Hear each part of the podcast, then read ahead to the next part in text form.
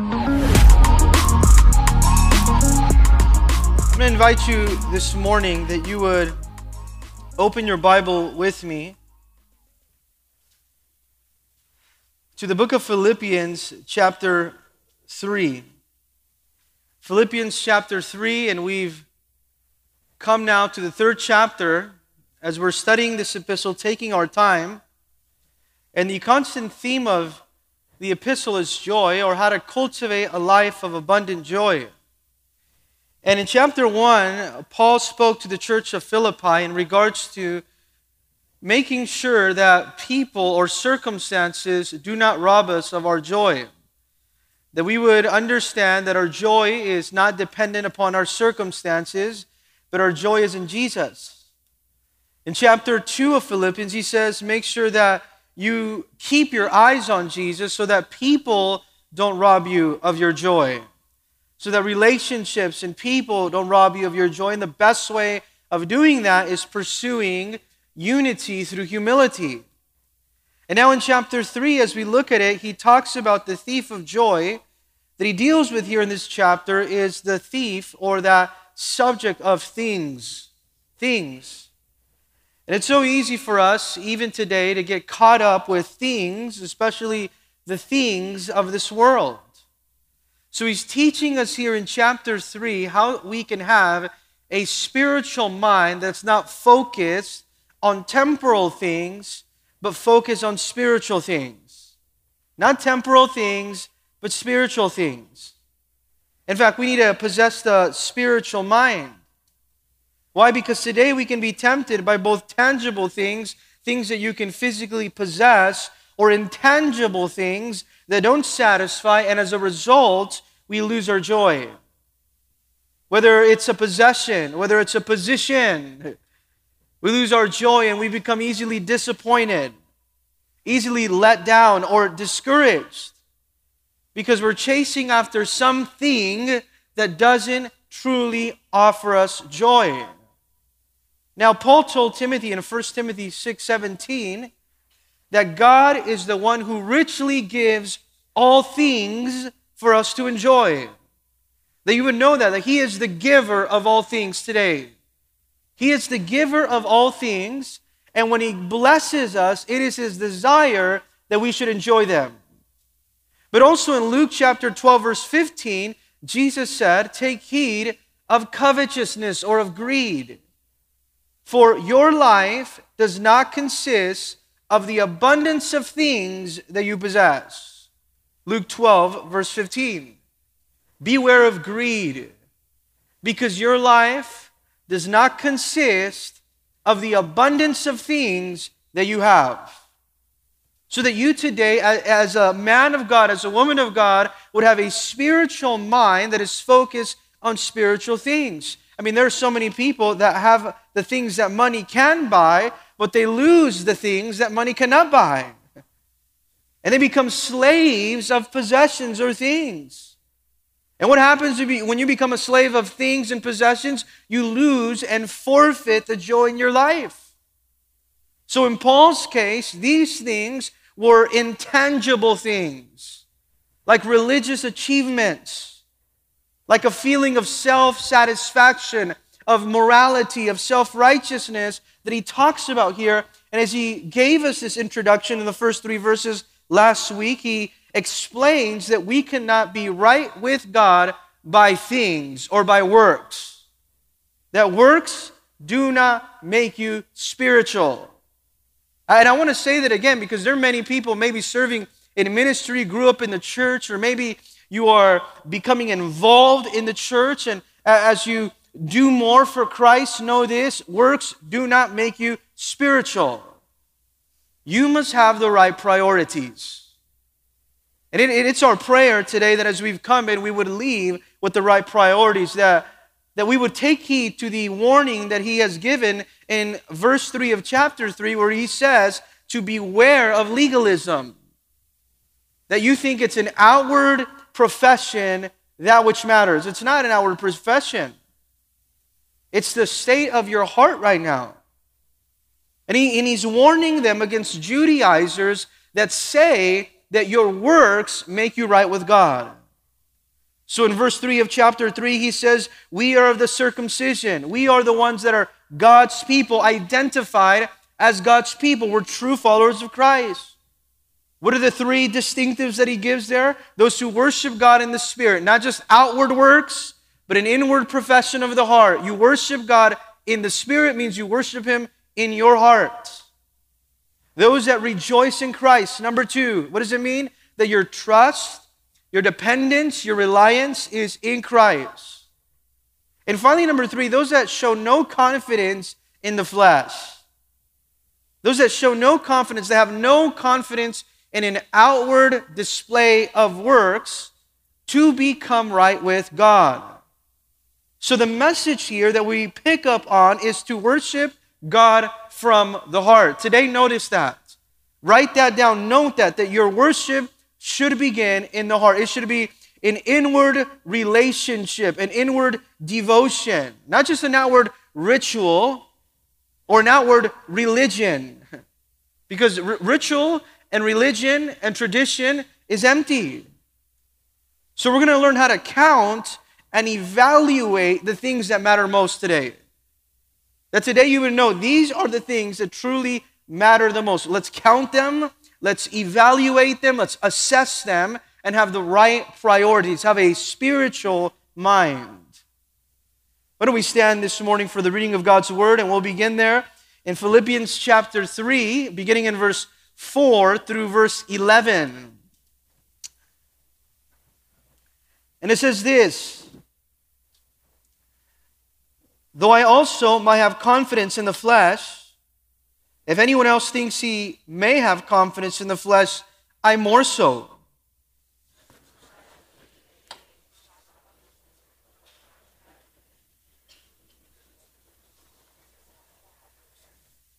Concerning zeal, persecuting the church, concerning the righteousness which is in the law, blameless.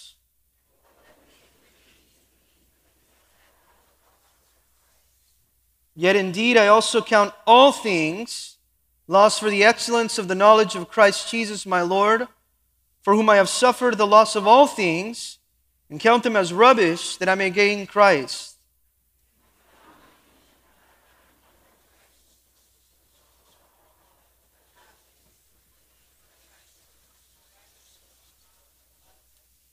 That I may know him and the power of his resurrection and the fellowship of his sufferings, being conformed to his death.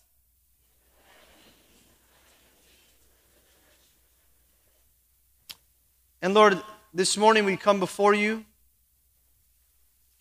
And we ask, Lord, that you would examine our hearts, you would reveal to us what is there. Lord, that we would seek you, that we would rely on you truthfully from the heart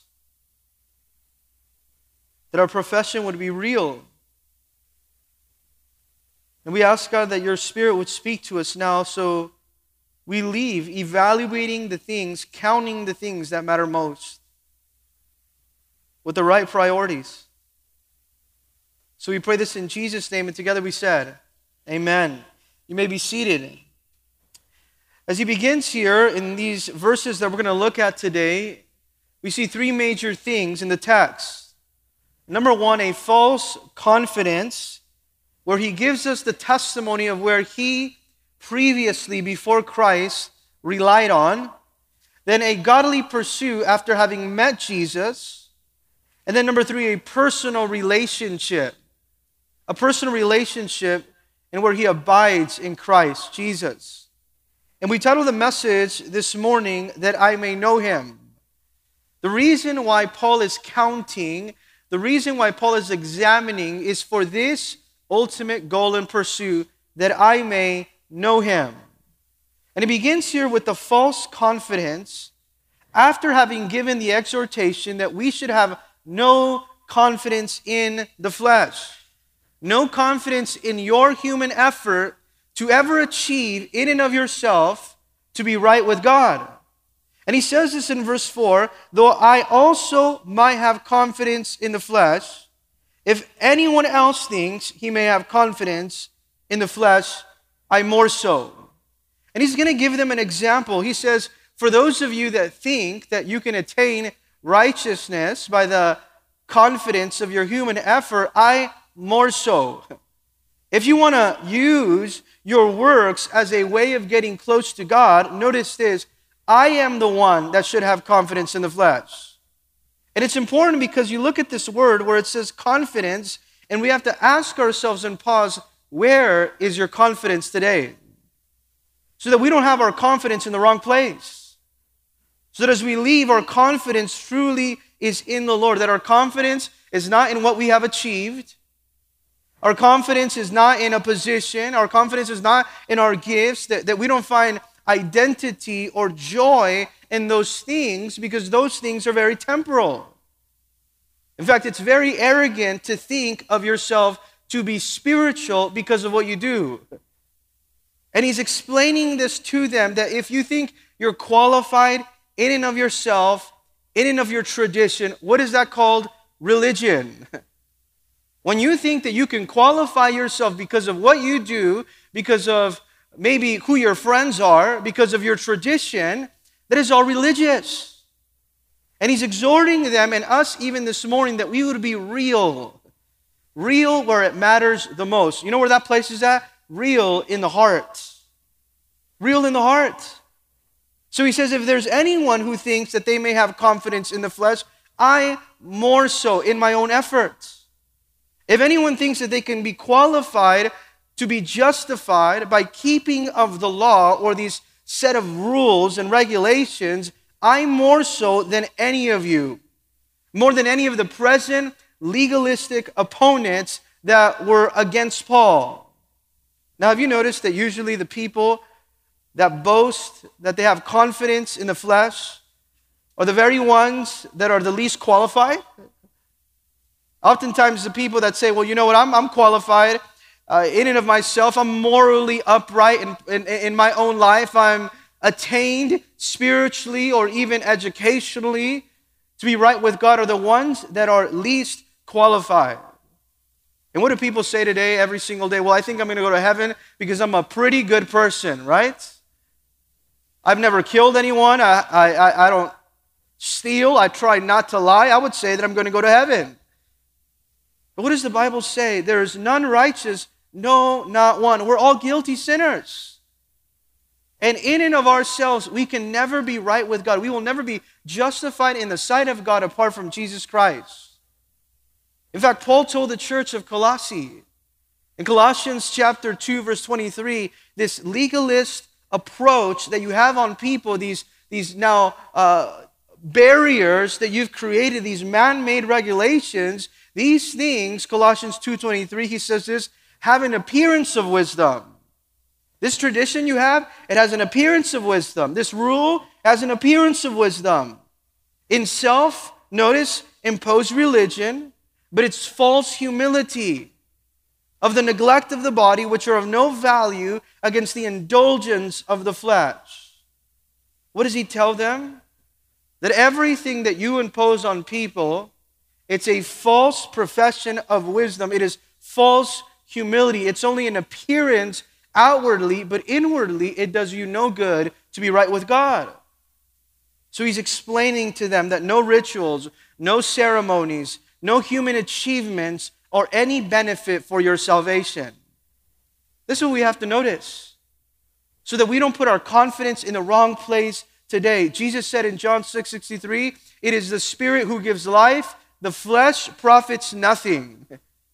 What is it that gives you life today? The Spirit of God, that you're born again because the flesh profits nothing. The words that I speak to you are spirit and they are life. So, what do we learn here? That we are called to rely on God for all things, to depend on Him. And then he gives here three reasons for his own personal human achievement by birth. He's going to explain to them his now spiritual, religious resume, and then tell them that that doesn't matter when it comes to being justified before God. And he says, Notice this if there's anyone that should have confidence in the flesh. It's not you, it would be me. And notice how he gives him these three reasons for his own personal human achievement by birth. The first one is this, found here in verse 5 circumcise the eighth day. If you want to speak about following the law and about having confidence in the law, well, notice I was circumcised the eighth day. I lived a strict, legalistic life according to the law. In Leviticus chapter 12, what did it say that those that were born, they were called that the males would be circumcised on the eighth day? And he said, I followed the requirement, the prerequisites of the law. I was born into this. From birth, in the first eight days of my life, I was circumcised. He wasn't circumcised later on in his life as an adult. He was circumcised eight days old. Notice what he says here. The second reason for his human achievement by birth, notice what he says in verse 5 of the stock of Israel. He's of the stock of Israel, of the tribe of Benjamin. What is he saying here? I'm from the tribe where Israel received the first king. Not only am I uh, here uh, native of Israel, but I'm from the special elite tribe where the nation of Israel received their first king, King Saul. And not only that, but when the nation was divided, the tribe of Benjamin was the tribe that remained loyal here to David. He's saying, I'm a pure blooded citizen. I'm a descendant of Abraham. Therefore, I'm an heir of God's covenant. If there's anyone that should have confidence, it's myself, he's saying. A native of Israel, of the tribe of Benjamin, the smallest tribe that the Lord chose to where the king, Saul, the first king of the nation of Israel, would come from. I'm a pure blooded citizen here. Don't you know who I am? How many times have we been confident in that and, and who we are? Has anybody ever told you that? Maybe you despise them and what do they say? Don't you know who I am? You would say, No, I don't actually. But here he's reminding them, This is who I am. In fact, it is important for us to know this that who you are won't save you, but who you are in will. And we're called to be in Christ. The blood of your ancestors does not save you, the blood of Jesus Christ saves you. And that's exactly what he's teaching them. In fact, in 1 John chapter 1 verse 6, his word tells us, "But if we walk in the light as he is in the light, we have fellowship with one another, and the blood of Jesus Christ cleanses us from all our sin. So he's explaining here three reasons of his confidence in the law and his human achievement by birth. Number one, circumcised the eighth day. I'm of the tribe of Israel, or the tribe of Benjamin, in verse 5. But number three, notice a Hebrew of Hebrews. I'm also a Hebrew of Hebrews. What is he saying? I'm a real Hebrew. I didn't try to blend in with the Greeks of the time. You know, oftentimes because of persecution, the Hebrews would, what they would do, the Jews, they would try to blend in and, and not follow the Jewish tradition so that they would mix with the Greeks. And he's saying that that was not me. In fact, I didn't try to blend with the Greeks as if I was not a Jew. I was raised in a Hebrew home by Hebrew parents following Hebrew traditions, even the Hebrew language, even in a pagan city. I was the real deal when it came to being a, uh, now a Jewish young boy being raised and following the traditions of the law. In fact, I spoke the language. Do you remember when Paul was arrested in Rome and he, they were taking him up the stairs as he was bound by that Roman guard? And what did he say? Let me speak to them. I'm a Jew. And he says, I, I didn't think you were a Jew. And he spoke to them in the Hebrew language. So, what is he is explaining here? That ritual, that rank, that race, none of these things make you right with God. That your confidence should not be in your heritage, in your rank, in your ritual, in your tradition. And after giving these three now objectives in regards to how he achieved by birth the human law, notice he gives three reasons by personal choice and conviction. He says, Not only was I born into this, I also made a decision and a personal choice by conviction to follow the law as a man. And he gives three concernings here. In verse 5, you see one, and in verse 6, you see another two. Now, notice these, reasons that he's giving in regards to how he kept the law. Verse 5, it says this Concerning the law, I was a Pharisee. What was he concerning the law? It says that when it comes to the matter of the law, I was a member of the Pharisees. Now, a member of the Pharisees, to be a member of that group, it means that it demanded upon your life a strict obedience to the Jewish law. You couldn't just live any way that you wanted. On the Sabbath, you had to follow the Sabbath, the way you talk, the way you washed your hands, the way you ate, the way you dress. They were devoted to the law, the Pharisees.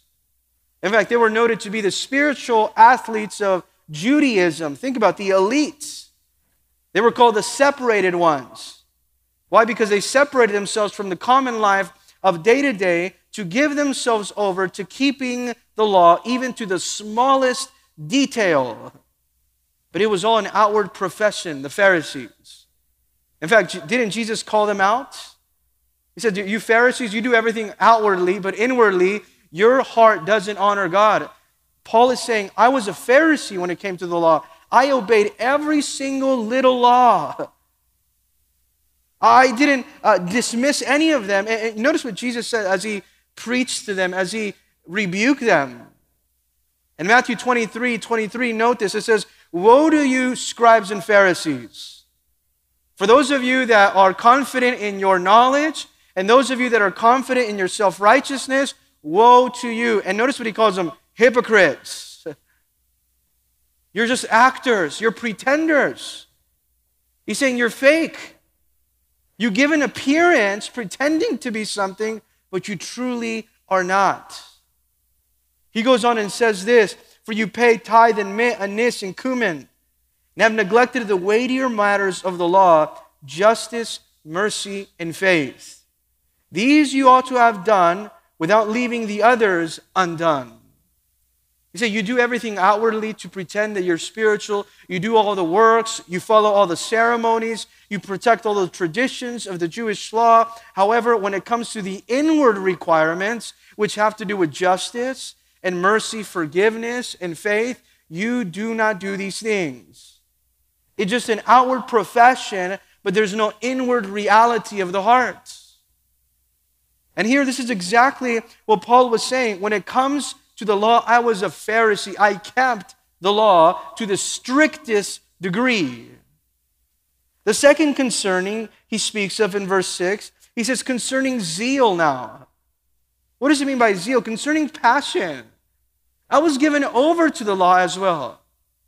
This is why, if there's anyone that should have confidence in attaining righteousness through the flesh, it should be me. Notice what he says concerning zeal. I had a passion for Judaism. In fact, I persecuted the church harshly. I was act- actively fighting against the opponents of Judaism, which were the Christians, in his own spiritual blindness. You notice how he's describing himself here? He says, when it came to zeal, notice how much zeal I had. I persecuted the church, which was the opponents of the law. Why? Because he had zeal, but he had no wisdom. You know, there's a problem oftentimes when we have zeal without knowledge. You know, zeal without wisdom, what it is, it's immaturity. That you're motivated by an emotion, uh, a zealousness that is not driven by knowledge. In Romans 10, verse 2, it says, For I bear them witness that they have a zeal for God. Notice what it says, but not according to knowledge. They have a zeal, but it's not knowledge. He was spiritually blind and he thought he was doing right. But it was in the name of religion, in the name of works, in the name of self righteousness. In 1 Timothy chapter 1 verse 12, he tells Timothy how he persecuted the church as a Pharisee. He says, "And I thank Christ Jesus our Lord who enabled me because he counted me faithful." What did he do? He put me into the ministry although I was formerly a blasphemer, a persecutor, an insolent man, but I obtained mercy because I did it in ignorance and in unbelief. What was it? His zeal made him spiritually blind to the truth and the reality that his life was just an outward profession, but inwardly he was far from God. So he says here concerning the law, concerning zeal. Number three, concerning righteousness. But not any kind of righteousness. He says, concerning righteousness which is in the law, blameless. Now circle the word in. Because he's saying here, my life fully followed the law in. It was in the law. And he says, I'm blameless when it comes to the law because I obeyed the law. I obeyed the tradition without fault. I achieved the highest standard of righteousness, which was accepted by people in his day, but he still fell short of God's holy standard. I mean, just think about it being accepted by people, but being dismissed by God because your heart's not right. Because you, you, you are concerned more with being approved by man than being approved by God. And Paul is saying, outwardly, I've kept the law, I, I've been a success, but he didn't stop to consider the inward sins that he was committing of the heart. As he describes, if anyone can claim to be pleasing God by the law, notice in verse 5 and in verse 6, he describes this, or be, be, be keeping the works of the flesh, it was Paul. He was more qualified than the legalist opponents that were making these claims. Now, this is so important as we look at this because your religious credentials, your religious position, your spiritual position does not impress God. And we have to know that. A works based confidence will not save you. There's so many people every single week. What do they do? They come to church, but they never come to God because their hearts are far from the Lord. And sometimes people put their confidence in the wrong thing. Well, you know what? I, am serving at church, or listen, I even I'm, I'm serving the worship ministry, or you know what? I went to Bible college, or I have my degree in theology, and you think that makes you right with God? None of those things make you right with God. You know what the Pharisee trusts in? In his self righteousness, thinking that he's spiritual. The scribe trusts in his knowledge. And the Bible tells us this knowledge puffs up, but love edifies. It's not simply on how much you know, it's do you truly love people? Do you truly love the Lord? Or do you trust in intellectualism? Look how smart I am. Look at the degree I have. Look how far in advance I've made myself in education. You put your confidence in a set of rules and regulations or policies, procedures, instead of trusting in the Lord. And then what started in the spirit, you know what it does? It continues in the flesh. Because you put your trust in those things instead of trusting in the Lord. So here he's giving an explanation that we would understand to trust in the Lord, that we would not trust in our knowledge, in our experience, in our expertise, but we would trust in the Lord. In fact, without the humility you need, your knowledge will work against you because you will trust in your knowledge. And I'm going to say that again that you would really understand that and it would sink in your heart that without the humility that you need, your knowledge will work against you. Now, he's given us this religious resume that he had. This false confidence that oftentimes we are trapped into. And then he explains here from verses 7 to verse 8 a godly pursuit. This is what we want to pursue now. And he says this in verse 7 But with things were gained to me, these I have counted loss for Christ. That's the godly pursuit. Think about it. But what all these things were gained to me, or this word gain, it's an accounting term which means profits. And he's going to give a contrast, uh, he's going to count. Notice how he uses that word in verse 7 I count them loss for Christ. Count means to evaluate, it means to assess, or to count spiritually, to separate. In fact, today, this is what we want to do. We want to count. We're going to learn to count this morning. And we're going to separate those things that are spiritually useful from those things that are temporarily worthless. Because sometimes we give attention too much to the wrong things, and we, we put our attention on the things of this world instead of living for the spiritual things that truly matter. So he says it in verse 7 But what things were gained to me, I have counted loss for Christ. He's examining his own life, he's counting, he's making an assessment.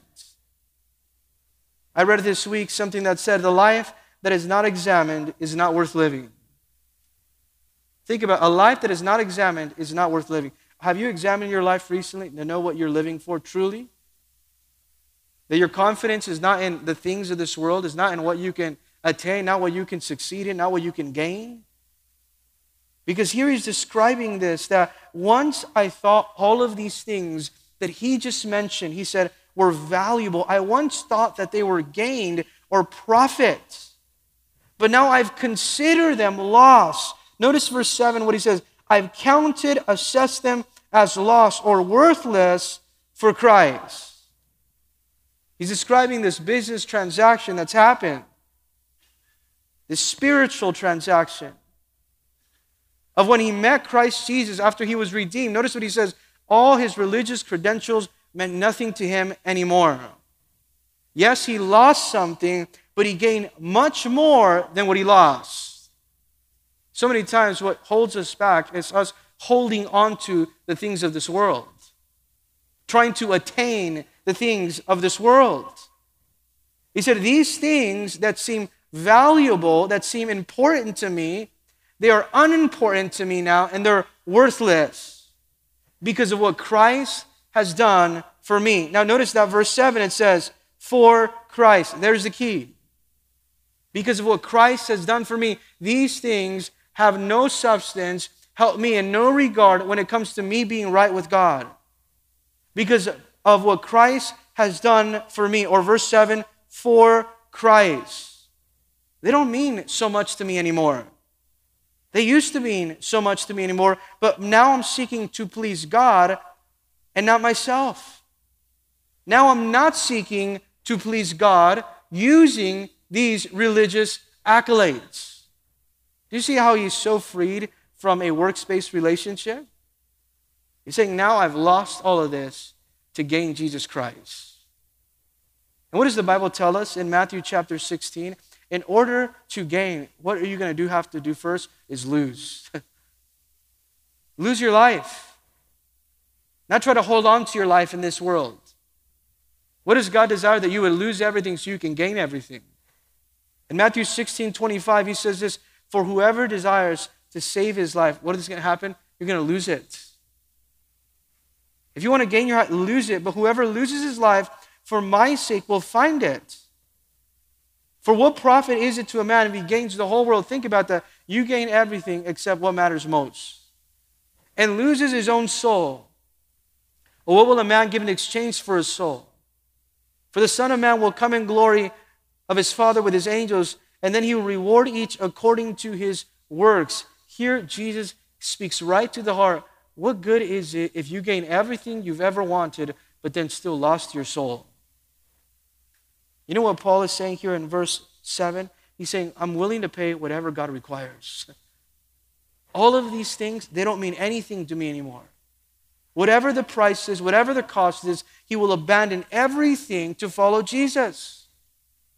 And, and it teaches us even today that we should rid ourselves of things that we're obsessed with and not allowing ourselves to be distracted so that we can truly follow Christ from the heart.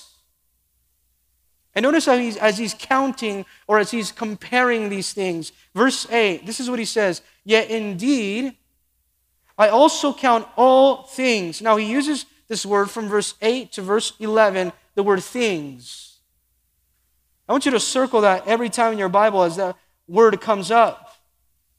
Yet indeed, I also count all things, everything, all else worthless or loss for the excellence of the knowledge of Christ Jesus my Lord, from whom I have suffered the loss of all things and count them as rubbish that I may gain Christ. He's saying, I, co- I compare everything and everything else worthless compared to the excellent or the infinite value of knowing Christ Jesus my Lord. In comparison to knowing Christ Jesus, who's my Savior and who is my Master, in view of this excellent knowledge of Jesus Christ, everything else is worthless. Do you see how he compares the two? And the word here, knowledge, in verse 8, it doesn't talk about an intellectual knowledge. He's saying uh, the, the knowledge he describes here is that Greek word epignosis that we've looked at before, which means a knowledge that you personally experience. So I count everything at loss in comparison to a life that I now share with Jesus Christ. Think about what he's saying. I count everything as loss for the life that I now share in Christ Jesus. Now, it's not that those things were worthless, some were moral, some were good. But compared to Christ, they were nothing. Compared to Christ, they had no type of uh, now merit compared to the greatness of his personal relationship with Jesus Christ. This is exactly what he's saying in verse 8. It's almost as if Paul, what he's doing is he's looking at a balance sheet. Just think about that. And he has two columns a profit column and a loss column. And he's making out what's valuable to him. He says, I used to have these things on the profit column. When I met Christ, I put them on the loss column because they didn't mean anything to me anymore. The things that I had in the profit side for my entire life were switched over to the side of loss or worthless when I met Jesus Christ. And notice as he continues there in verse 8, because he tells us this for whom I suffered the loss of all things. I was willing to lose all things for the sake of following Jesus. Now, Paul went from all of these spiritual accomplishments to prison in Rome. He literally suffered everything. He literally suffered the loss. And you know what he's saying? It was all worth it. It was all worth it to lose everything for Jesus because Jesus is much more valuable than everything I could have possibly accomplished in and of myself. And that's exactly what he's saying here in verse 8. I suffer the loss of all things. Notice what he's saying here and count them as rubbish that I may gain Christ. So not only is it a loss, notice what he says I count them as rubbish. You know, in a different translation, it, it would call it dung. Or I count them as trash.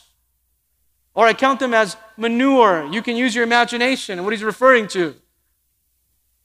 Everything that was a spiritual asset in my life, notice what he says I counted this religious outward works, I count it as lost now with a comparison of what it is to know Jesus Christ. Those, those works that we think, well, you know what, God must be really proud of me because I did this. Or he must be really impressed with the ministry that I have or the gifts that I have for him. Notice Isaiah 64, verse 6 reminds us that without Jesus, we are unclean. In yourself, in and of ourselves, we're unclean. Isaiah 64, 6 says this, but we are all like an unclean thing. And all our righteousness, everything we want to offer to God, are like filthy rags. What is it? You bring your best performance to God, your best work to God, the best of what you can achieve to God. You know what it still looks like outside of Jesus or without Jesus? It's unclean. It's like a filthy rag. So he's saying you're either trusting in yourself or you're trusting in Christ Jesus, that you would not trust in religion, that you would not trust in your self righteousness. Put a marker there in Philippians 3 and turn with me to Matthew chapter 19. Because here you see something very important Matthew 19, verse 16, where we have an important lesson here where Jesus counsels the rich young ruler. Now, I don't know about you, but that term right there, that name, the description, is the recipe for disaster. Rich, young, and a ruler. And notice what happens here because this rich young ruler wanted to do the very same thing that Paul is describing here. And it says here now, Matthew chapter 19, verse 16 Now behold, one came and said to him, Good teacher, what good thing shall I do that I may have eternal life? Now, circle the word do, because this is exactly how he wanted to be right with God by what he did. We know that we're not right with God by the things that we do. It's not that God wants to find us simply doing things, He wants to know the state of our hearts. And this man thought that he can be right with God by being morally good, by the outward things that he did. God is not concerned about what you do before he looks at your hearts. And he says this What must I do that I may have eternal life? So he said to him, Why do you call me good? No one is good but one, and that is God. Now, Jesus calls him out. He says, I know you come with an approach of morality, with your morality, your self righteousness. And he says, But if you want to enter into eternal life, keep the commandments. Now, Jesus says, Okay, well, I'm going to answer your question. If you want to enter eternal life by the things that you do, then you're going to have to keep the law. That is the only way to be right with God by doing by keeping the entire law, which is impossible for us. That's why grace was given. That's why Jesus came to die on the cross for our sins, because we're all guilty of the law. And he said to them, Which ones? Jesus said, Okay, which ones is it, Jesus? And notice what Jesus says You shall not murder, you shall not commit adultery, you shall not steal, you shall not bear false witness. Honor your father and your mother, and you shall love your neighbor as yourself. So many times we say, Well, you know what? I've done all of these. I have a to do list. I have a checklist. I've checked every single category. I'm pretty good with God now. That's what this man was saying. Because notice what he says. The young man said, All these things I have kept from my youth. What do I still lack? Now, it's so interesting here that as you look at this, is because this man had done everything in the law, but he knew something was still lacking. You can be chasing everything and doing everything in your own strength and striving to attain and to get and to do and still be lacking. Be careful that you're not chasing those things that leave you spiritually lacking. Because this man knew that in and of himself, there was still something lacking. You know what was lacking? That he was holding on to something in his heart. And Paul is explaining that in Philippians chapter 3 that God is looking at your heart. That only as you've placed your faith in Jesus Christ as Lord and Savior are you be, are able to be right with God the Father. So Jesus said in verse 21 if you want to be perfect, if you want to be right with God or whole, notice what he says, verse 21 go sell what you have, give to the poor, and you will have a treasure in heaven and come and follow me. Jesus speaks right into his heart. He says, Okay, you want to be right with God? Go sell everything that you have. I want you to give it to the poor, and then you're going to have a treasure in heaven. And then you can come and follow me. What is he saying? I want you to relinquish that which you're holding on to in your heart. I want you to relinquish and forfeit and give up and renounce the things in your heart of the world that you're still attached to, that you're still obsessed with, that you're still enamored with. Renounce those things in your heart, sell what you have, give to the poor, and then you'll find a treasure in heaven. Now, notice, where do you want your treasure to be? In this life or in the next? You know what here Jesus discovered, what he wanted to show this young rich ruler? That in his heart, he may have been doing everything right on the outside, but in his heart, his possessions were his God. He had followed the law outwardly, but in his heart, his possessions were his God. So it said this, but the young man heard this saying. Notice he heard it, and he went away sorrowful, for he had great possessions. You know what he was? Sorrowful. He was sorry.